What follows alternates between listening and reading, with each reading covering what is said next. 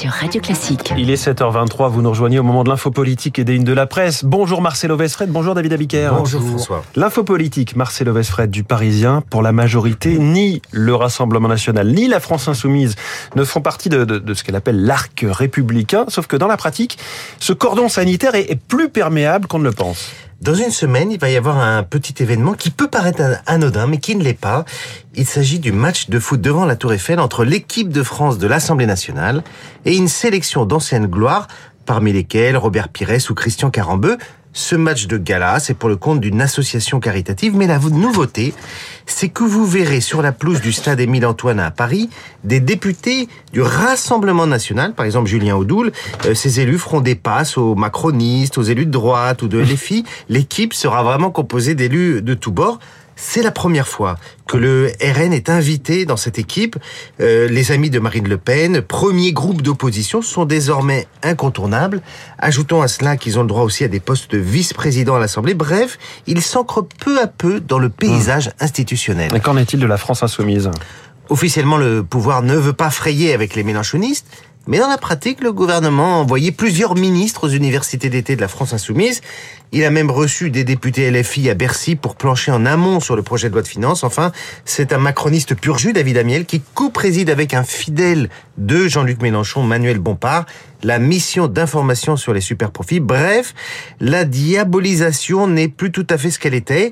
La raison, c'est que l'exécutif balance entre deux stratégies, soit montrer qu'il est dans le camp de la raison face aux contestataires, soit à l'inverse démontrer qu'il est ouvert au dialogue avec tout le monde. Deux postures difficiles à concilier, pour ne pas dire parfois contradictoires, la castagne ou la concertation. Mais les macronistes n'ont guère le choix s'ils veulent sortir indemnes de la session parlementaire qui s'ouvre bientôt en octobre. Ils devront jouer sur tous les tableaux. Et on verra qui euh, est le plus taclé par qui dans une semaine sur ce stade euh, avec cette équipe de France de l'Assemblée nationale euh, de football. Merci Marcelo Vesfred pour l'info politique chaque matin cette semaine. David Abiker, les titres de la presse ce matin, Poutine est partout. Il est partout, l'escalade, c'est la une des échos. Jusqu'où l'escalade se demande sud-ouest. La surenchère, c'est le mot choisi par les dernières nouvelles d'Alsace et le Figaro. Pour le Parisien, c'est la fuite en avant. Sous pression, Poutine choisit la fuite en avant précise Le Monde.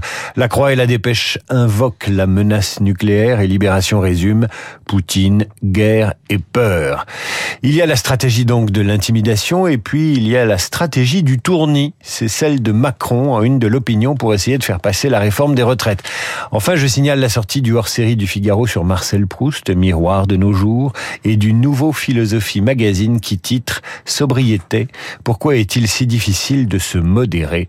Faudra poser la question à Vladimir Poutine. Ah, en effet. Merci David Abiker. Vous revenez tout à l'heure à 8h30 pour une, une revue de presse complète. Ce sera avec Guillaume Durand et je dis bonjour à Renaud Blanc. Bonjour Renaud. Bonjour François. Au programme de la matinale. Eh bien, on débutera avec les spécialistes, dans les spécialistes, par un débat, débat sur les dernières menaces de Poutine. On en parlait à l'instant avec David. Ce sera le grand sujet de la matinale, le nucléaire, les référendums, la mobilisation de 300 000 réservistes russes. Pour en parler, Jean-Dominique Mercier de l'Opinion, Yves Bourdillon des Échos, les spécialistes dans une dizaine de minutes. 8h05, nous serons en ligne avec Margot Ben, grand reporter au Figaro qui se trouve actuellement à Kharkiv.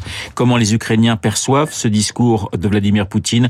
Rendez-vous dans le journal de 8h présenté ce matin par Marc Tédé, la population mais aussi l'armée, décryptage des forces en présence et de l'importance de la nouvelle mobilisation russe avec Dominique Trinquant à 8h15, le général Trinquant avec Guillaume Durand dans les stars de l'info. Vous n'oubliez pas, Esprit libre, juste après la revue de presse de David Abiker, Franz-Olivier Gisbert comme tous les jeudis. À ses côtés, Christian Macarian, France et Christian, 8h40 sur Radio Classique, l'international, mais aussi la question des retraites.